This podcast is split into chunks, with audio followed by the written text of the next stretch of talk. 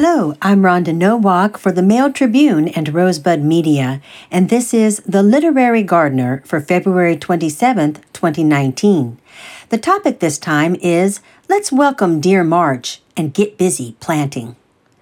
Dear March, come in. How glad I am. I hoped for you before. Put down your hat. You must have walked. How out of breath you are. Emily Dickinson, Complete Poems, 1924.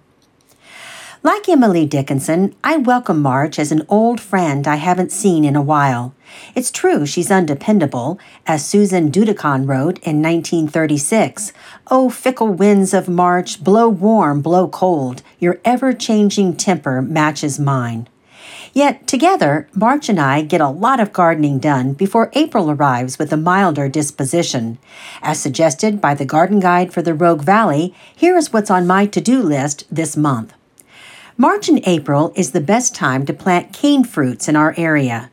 This year, I'm planting a couple of ever-bearing raspberry bushes called Heritage or Rubus.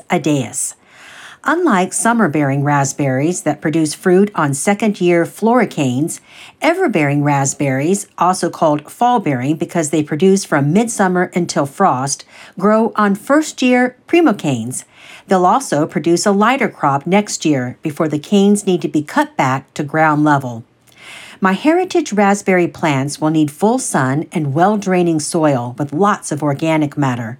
I'll set them three feet apart and avoid places where plants in the nightshade family, tomatoes, peppers, eggplants, potatoes, have grown in the past few years.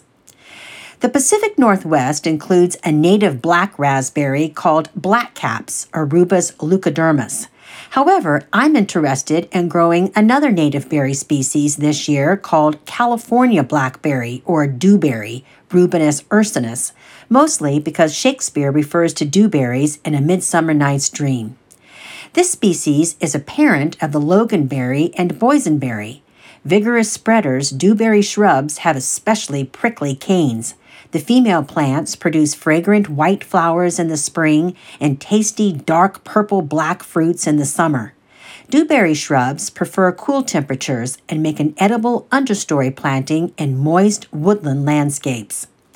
Indoors in March, I'll sow a variety of seeds to transplant starts and to raise beds and outdoor containers later on. I'm going to try out several Chinese heirlooms this year round mauve eggplant, Shanghai baby bok choy and purple lady bok choy, Yod Fah Chinese kale, pink celery, and celtuce. All of these will be sown in peat pots filled with a mixture of potting soil and coconut coir.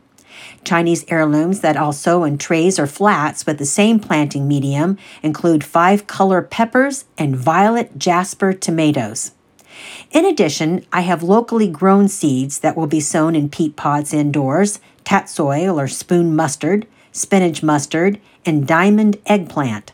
Locally grown seeds for Nozaki early Chinese cabbage, Peace Bell's red bell peppers, and Medford tomatoes will be sown in trays or flats. Although March is also the time to start seeds indoors for early varieties of broccoli, Brussels sprouts, and cauliflower, or to transplant seedlings in the outdoor garden, bolting has been a problem for me in Medford, so I hold off on planting these crops until late summer for fall or winter harvesting. If March is agreeable, I'll also sow seeds outdoors for several cool season crops.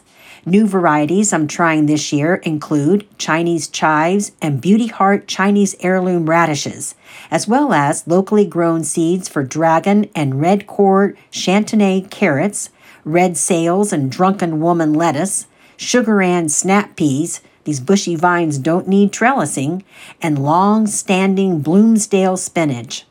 Fellow gardeners, I invite you to try out some of the particular plants I've mentioned so we can share our growing successes and challenges on my blog. Other cool season crops to sow directly outdoors in March include arugula, plant these in partial shade, cilantro, collards, garden cress, kohlrabi, parsley, Swiss chard, and turnips. If you'd rather buy starts instead of sowing seeds, March is the time to begin transplanting broccoli, cauliflower, head type lettuce, and early cabbage varieties, as well as onions and strawberries, into the outdoor garden. Phew! Overbearing March certainly arrives in a whirlwind and sets off a flurry of gardening activity. Yet, aren't we so happy to welcome our old friend? Dear March, how are you? And the rest? Did you leave nature well? Oh, March, come right upstairs with me. I have so much to tell. And that's it for the Literary Gardener. Thanks so much for listening, and happy gardening.